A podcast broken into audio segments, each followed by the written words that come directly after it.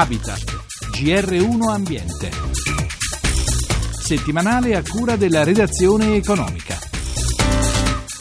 Sandro Merini Studio, buonasera. A Rimini è stato appena inaugurato il nuovo super tecnologico Palazzo dei Congressi. Contemporaneamente a Roma giovani architetti mettono a confronto opere d'avanguardia. Sono due aspetti di un design innovativo che coniuga bellezza, fantasia, utilità e rispetto dell'ambiente. Le interviste sono di Roberto Pippan. Cominciamo dal nuovo Palacongressi, un'opera all'avanguardia con all'interno una cosa davvero particolare, una sfera, una perla che pesa addirittura 16 tonnellate, 16 tonnellate di granito che galleggia su un velo d'acqua. In linea Nazario Pedini, direttore tecnico di Rimini Fiera. Ma come fa a galleggiare? Una sala a forma di anfiteatro e a forma di conchiglia ospita 1600 persone. La perla, una sfera di granito del diametro di 2,05 m, la più grande in Europa, è sostenuta da un velo d'acqua in pressione. La fisica consente di fare questo. L'acqua in pressione fa girare la perla e chi si avvicina toccandola con la mano può anche cambiare il senso di rotazione.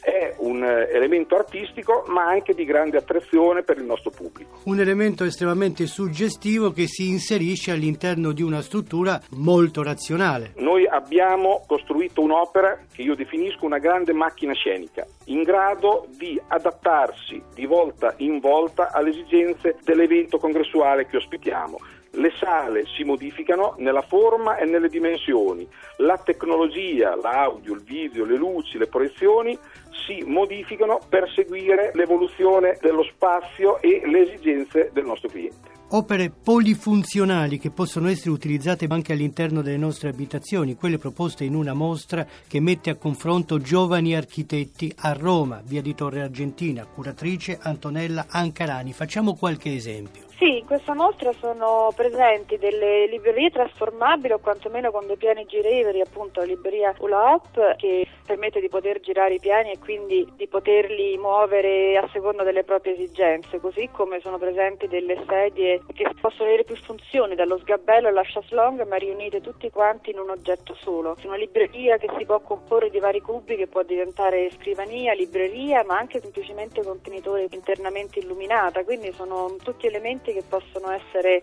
adattarsi diciamo, alla vita quotidiana. Quindi molta fantasia, prodotti artigianali ma che possono essere prodotti anche su scala industriale. Esattamente, può essere sia promuovere l'artigianato locale, quindi farne anche una produzione limitata, ma anche poter interessare e mettere in contatto i giovani designer con le industrie e poterne fare anche una produzione su a livello nazionale e internazionale volendo. È appena partita l'operazione Fiumi 2011, campagna nazionale itinerante di monitoraggio e informazione per prevenire il rischio geologico organizzata da Legambiente.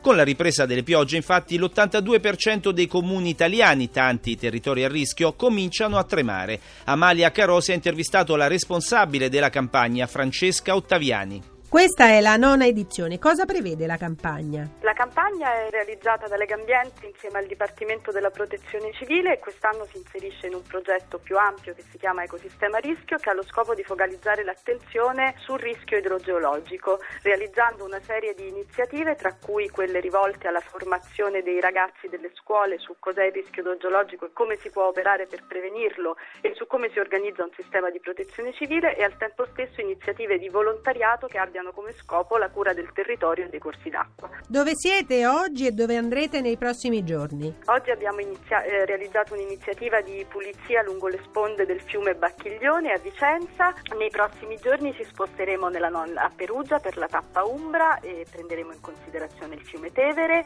eh, saremo su seguito nelle Marche, poi in Campania e la campagna si chiuderà il 30 ottobre a Palermo. Qual è quindi la situazione del nostro paese dal punto di vista del rischio idrogeologico? Ecco. Per certi aspetti è una situazione preoccupante perché sono presenti aree a rischio di esondazione dei corsi d'acqua o aree a rischio frana in oltre l'80% dei comuni italiani, quindi questo vuol dire che bisogna prestare una particolare attenzione a questo fenomeno che è un fenomeno naturale ma che purtroppo è aggravato da scelte che nel corso dei decenni sono state poco attente soprattutto per quel che riguarda l'urbanizzazione e l'edificazione nelle aree a rischio lungo i corsi d'acqua, nelle aree di esondazione naturale naturale dei fiumi e in prossimità dei versanti franosi o instabili.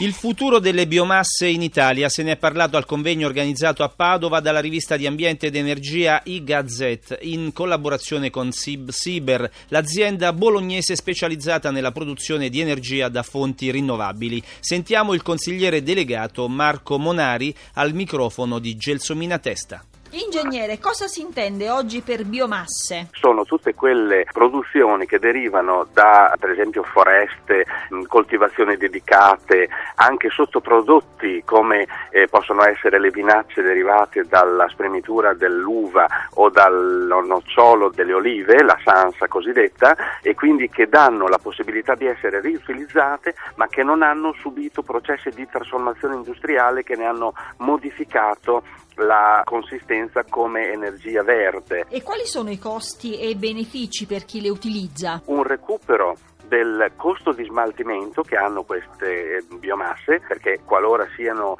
dei derivati sottoprodotti dell'azienda agricola sono comunque un costo di smaltimento e dall'altra parte il loro utilizzo eh, termico produce una doppia energia elettrica e termica che può essere utilizzata per esempio quella termica per il teleriscaldamento, la riduzione di emissioni di CO2 in atmosfera, quindi un beneficio ambientale e un beneficio economico perché il non utilizzo del gas metano, del gasolio vengono sostituite da questa energia rinnovabile e infine l'energia elettrica che viene prodotta che è sicuramente un'energia pulita e molto remunerativa. Quali sono le nuove tecnologie per il settore? Sono tecnologie disparate. Abbiamo soprattutto la produzione di energia da eh, combustione con i motori oppure con la produzione di energia da turbine che utilizzano un ciclo aperto dove il riscaldamento dell'aria di processo stesso avviene tramite uno scambiatore che utilizza la biomassa come combustibile.